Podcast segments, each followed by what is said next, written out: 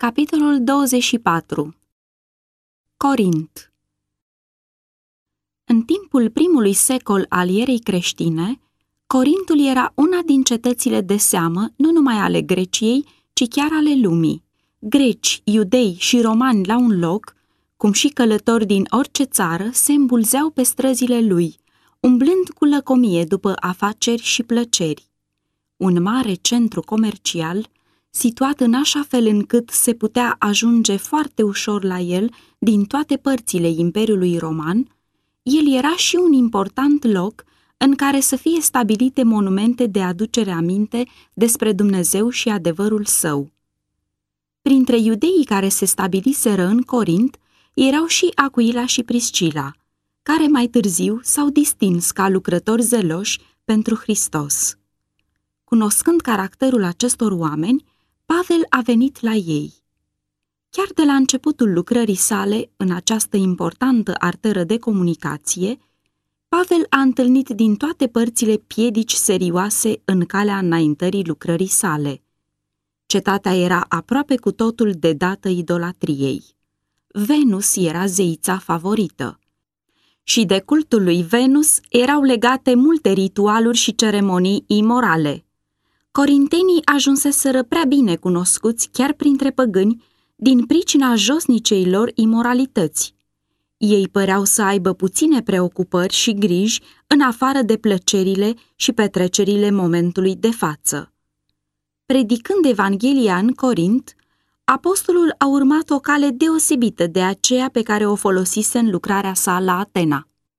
La Atena, el a căutat să adapteze felul vorbirii sale potrivit culturii celor ce-l ascultau. A întâmpinat logica cu logică, știința cu știință, filozofia cu filozofie.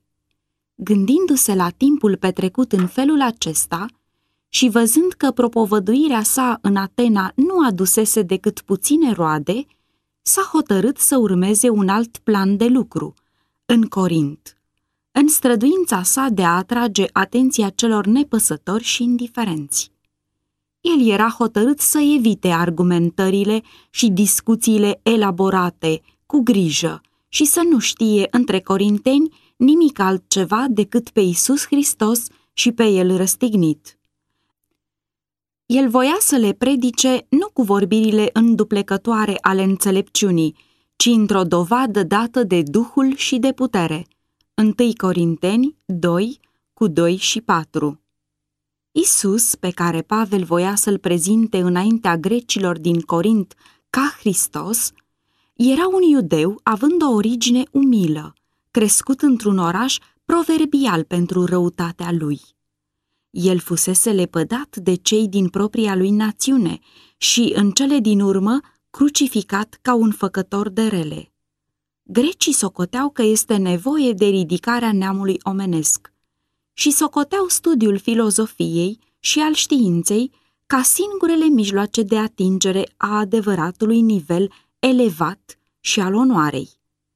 Putea oare Pavel să-i facă să creadă că, având credință în puterea acestui iudeu obscur, aceasta ar înălța și înnobila fiecare putere a ființei omenești? Pentru mintea multora care trăiesc în timpurile noastre, crucea de la Golgota este înconjurată de amintiri sfinte. Gânduri pline de sfințenie sunt legate de scenele răstignirii. Dar, în zilele lui Pavel, crucea era privită cu simțăminte de dezgust și oroare. Să înalți ca mântuitor al omenirii pe unul care suferise moartea pe cruce, în mod firesc ar fi atras batjocura și împotrivirea. Pavel știa destul de bine cum avea să fie primită solia sa, atât de iudei cât și de grecii din Corint.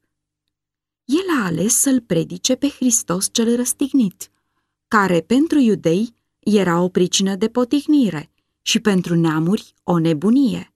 întâi Corinteni unu cu douăzeci și trei.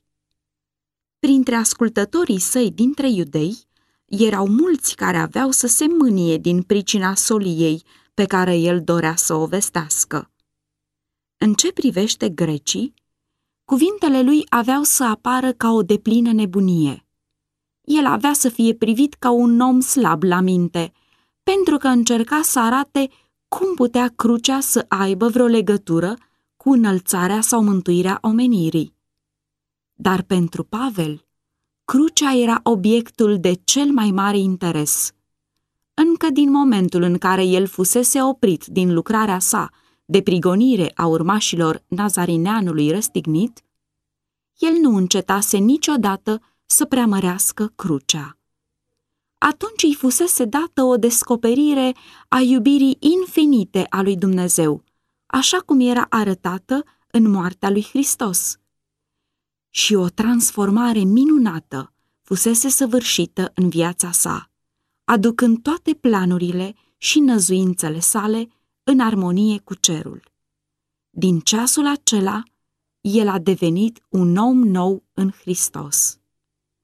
El știa din proprie experiență că, atunci când un păcătos privește odată iubirea Tatălui, după cum se poate vedea în sacrificiul Fiului Său, și se supune influenței divine, are loc o schimbare a inimii. Și de atunci încolo, Hristosul este totul în tot. Când s-a convertit, Pavel a fost inspirat de o dorință fierbinte de a ajuta semenilor săi să-l privească pe Isus din Nazaret ca pe Fiul viului Dumnezeu, având putere să transforme și să mântuiască. De atunci încolo, viața sa a fost cu totul devotată strădaniei de a zugrăvi iubirea și puterea celui răstignit. Iubirea cea mare a inimii sale cuprindea pe toți din toate clasele. Eu sunt dator, declara el, și grecilor, și barbarilor, și celor învățați, și celor neînvățați. Romani unu paisprezece. Iubirea pentru Domnul Slavei, pe care el îl prigonise cu atâta înverșunare în persoana sfinților săi, alcătuia principiul ce determina purtarea sa, puterea ce-l mișca. Dacă vreodată zelul lui pe calea datoriei începea să slăbească, o singură privire la cruce și la iubirea uimitoare descoperită acolo erau de ajuns să-l facă să-și încingă coapsele minții și să se avânte înainte pe calea lepădării de sine. Iată-l pe apostol predicând în sinagoga din Corint, discutând din scrierile lui Moise și ale profeților și aducând pe ascultătorii săi înapoi la vremea venirii lui Mesia cel făgăduit. Ascultați-l cum lămurește lucrarea Mântuitorului ca mare preot al omenirii, cel care, prin sacrificiul propriei sale vieți, avea să facă odată pentru totdeauna ispășire pentru păcat și avea apoi să-și înceapă lucrarea în sanctuarul ceresc. Ascultătorii lui Pavel au fost făcuți să înțeleagă faptul că Mesia, după venirea căruia ei doriseră, venise deja, că moartea lui era antitipul tuturor jertfelor aduse și că slujirea sa în sanctuarul din cer era punctul cel mai de seamă ce își arunca umbra înapoi și făcea clară lucrarea preoției iudaice. Pavel dovedea iudeilor că Isus este Hristosul. Din scripturile Vechiului Testament, el dovedea că, potrivit profețiilor și așteptării tuturor iudeilor, Mesia avea să fie din linia neamului lui Avram și a lui David. Apoi el a înșiruit descendența lui Isus de la patriarhul Avram prin împăratul psalmist. El a citit mărturia profeților cu privire la caracterul și lucrarea lui Mesia cel făgăduit, cum și la primirea și tratarea lui pe pământ. Apoi el a arătat că toate aceste profeții fuseseră împlinite în viața, lucrarea și moartea lui Isus din Nazaret. Pavel a arătat că Hristos venise să ofere mântuire, mai întâi de toate neamului care aștepta venirea lui Mesia ca împlinire și ca slavă a existenței lor naționale. dar națiunea aceasta l-a lepădat pe acela care putea să le dea viață și și-a ales un alt conducător, a cărui domnie avea să sfârșească în moarte. El s-a străduit să atragă atenția ascultătorilor săi asupra faptului că numai pocăința putea salva națiunea iudaică de la ruina ce se apropia. El le-a arătat necunoașterea lor cu privire la însemnătatea scripturilor care alcătuiau principala lor mândrie și gloria lor, cum că ei le înțelegeau pe deplin. El a mustrat aspru spiritul lor lumesc, iubirea lor după ranguri, titluri și fast și egoismul lor nemăsurat. În puterea Duhului Sfânt, Pavel a relatat istoria minunatei sale convertiri și încrederea lui în scripturile Vechiului Testament, care se împliniseră pe deplin în Iisus din Nazaret. Cuvintele sale erau rostite cu un zel solemn, iar ascultătorii săi nu puteau vedea altceva decât că el iubea din toată inima pe Mântuitorul răstignit și înălțat. Ei au văzut că mintea lui era concentrată asupra lui Hristos și că toată viața lui era legată de aceea a Domnului său. Atât de convingătoare au fost cuvintele lui, încât numai aceia care erau plini de ura cea mai înverșunată împotriva religiei creștine puteau rămâne nemișcați de ele. Însă iudeii din Corint și-au închis ochii față de dovezile atât de clar prezentate de apostol și au refuzat să ia aminte la apelurile sale. Același duh care îi condusese să-l lepede pe Hristos i-a umplut acum de mânie și furie împotriva servului său și, dacă nu l-ar fi ocrotit Dumnezeu în chip deosebit, pentru ca el să poată continua să ducă solia Evangheliei la neamuri, ei i-ar fi pus capăt vieții. Fiindcă iudeii se împotriveau și îl batjocoreau, Pavel și-a scuturat hainele și le-a zis: "Sângele vostru să cadă asupra capului vostru, eu sunt curat. De acum încolo mă voi duce la neamuri." Și după ce a ieșit de acolo, a intrat în casa unui om temător de Dumnezeu, numit Iust, a cărui casă era vecină cu sinagoga.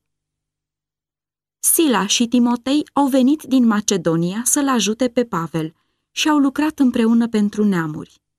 Atât păgânilor, cât și iudeilor, Pavel și tovarășii lui li l-au predicat pe Hristos ca mântuitor al neamului omenesc căzut.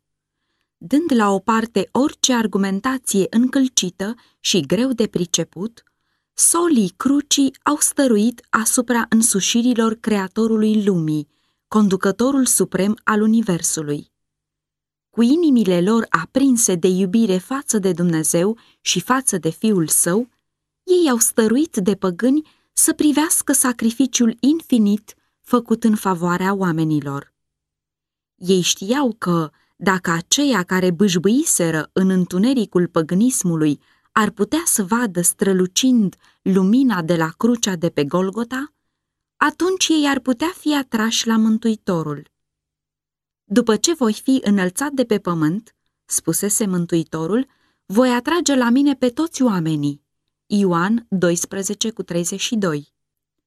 Slujitorii Evangheliei din Corint și-au dat seama de primejdiile teribile ce amenințau sufletele acelora pentru care ei lucrau și, cu simțământul răspunderii care apăsa asupra lor, au prezentat adevărul așa cum este în Isus.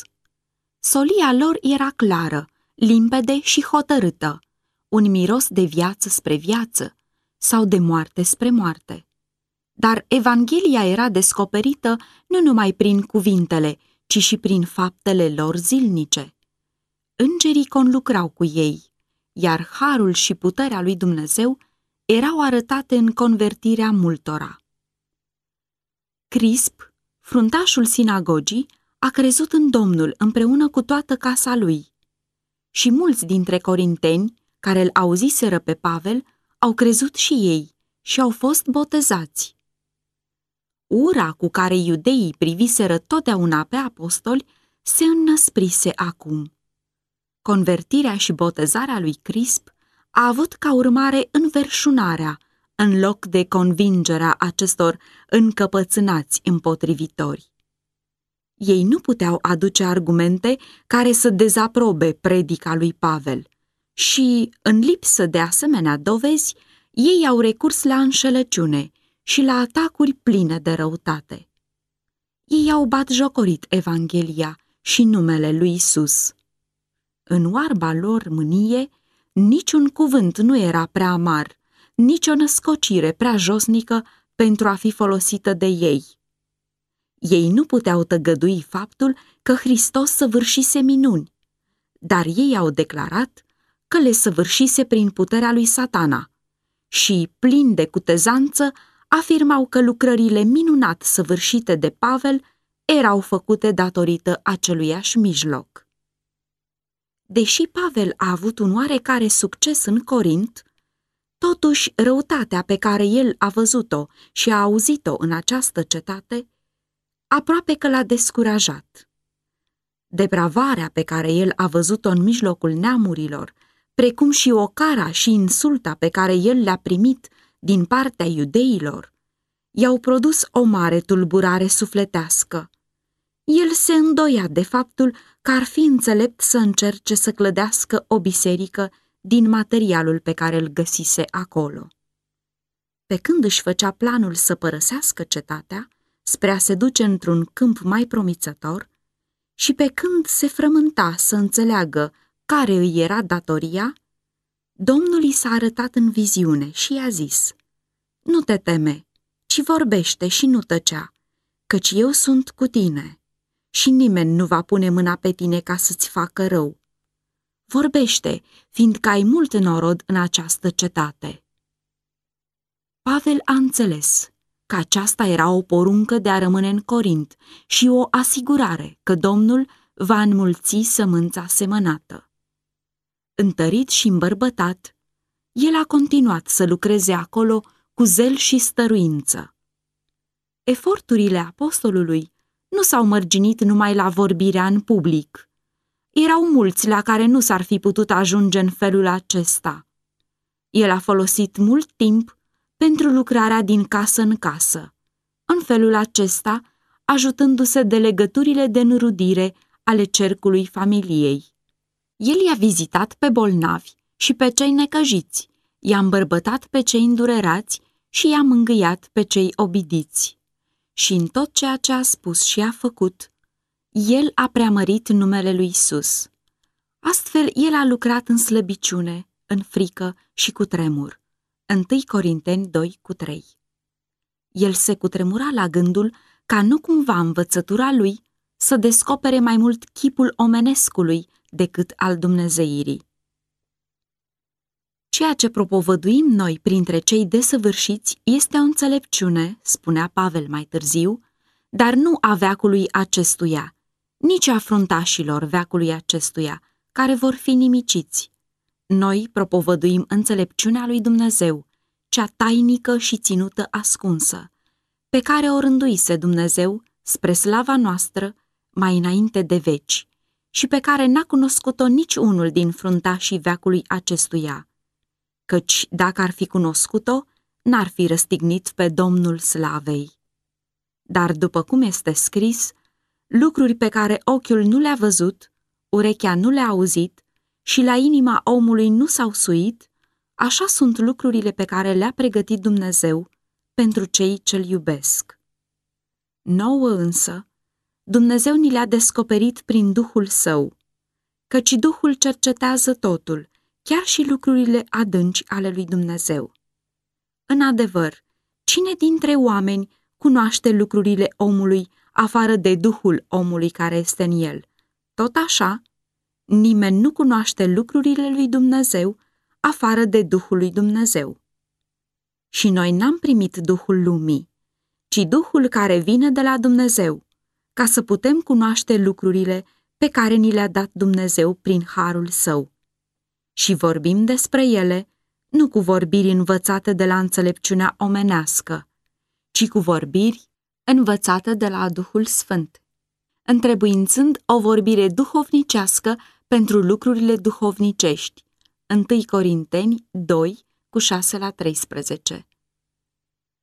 Pavel și-a dat seama că destoinicia sa nu era în sine, ci era datorită prezenței Duhului Sfânt, a cărui influență plină de har îi umplea inima, aducând orice gând în supunere față de Hristos. El vorbea despre sine ca purtând întotdeauna cu noi, în trupul nostru, omorârea Domnului Isus, pentru ca și viața lui Isus să se arate în trupul nostru. doi Corinteni patru cu zece. În învățăturile apostolului, Hristos era figura centrală. Trăiesc, spunea el, dar nu mai trăiesc eu, ci Hristos trăiește în mine. Galateni doi cu douăzeci. Euul era ascuns. Hristos era descoperit și proslăvit. Pavel era un orator iscusit. Înainte de convertirea sa, deseori căutase să impresioneze pe ascultătorii săi prin avânturi oratorice. Acum însă, el a pus la o parte toate acestea. În loc să se lase prins în descrieri și reprezentări poetice, care poate ar fi fost plăcute simțurilor și ar fi hrănit imaginația, dar care nu ar fi avut nicio legătură cu experiența zilnică, Pavel a căutat ca, prin folosirea unei vorbiri simple, să facă simțite în inimă adevărurile care sunt de o importanță vitală. Prezentarea artistică a adevărului poate da loc la un extaz al simțurilor, dar, de cele mai multe ori, adevărurile prezentate în felul acesta nu aduc hrana necesară întăririi și fortificării credinciosului pentru luptele vieții. Nevoile imediate, încercările prezente ale sufletelor ce se luptă, acestea trebuie întâmpinate cu instruiri trainice și practice, întemeiate pe principiile fundamentale ale creștinismului. Străduințele lui Pavel în Corint nu au fost fără rod. Mulți s-au întors de la închinarea la idoli ca să servească viului Dumnezeu și o mare biserică a fost înrolată sub steagul lui Hristos.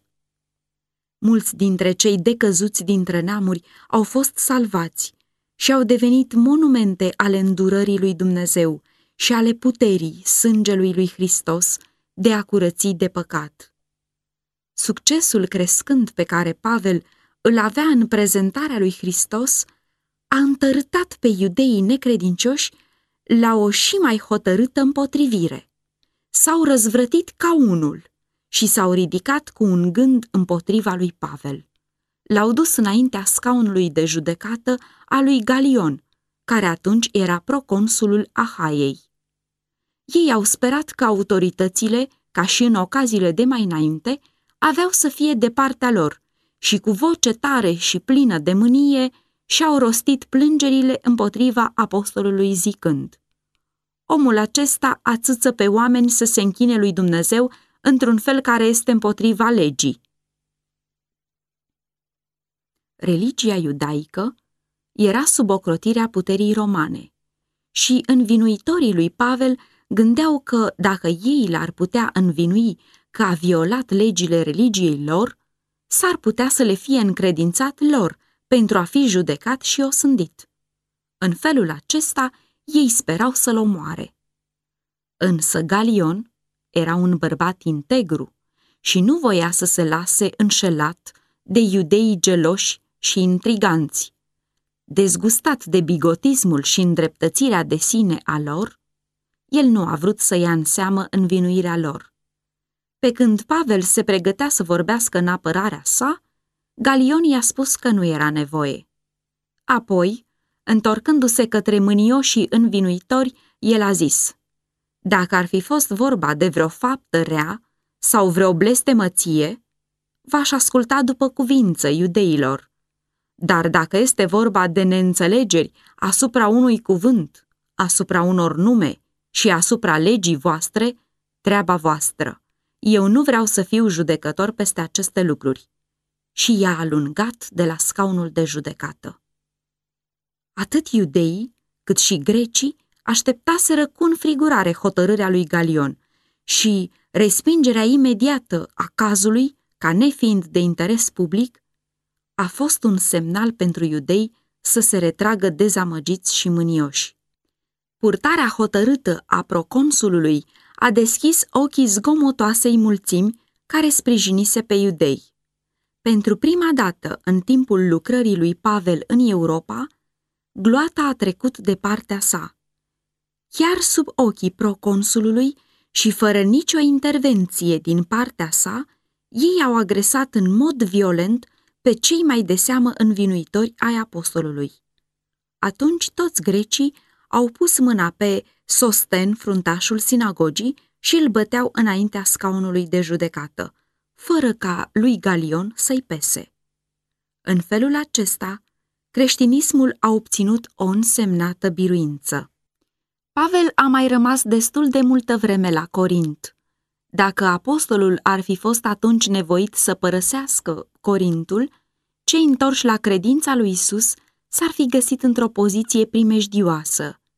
Iudeii s-ar fi străduit să culeagă pe deplin avantajele câștigate, chiar până la stârpirea creștinismului din acea regiune.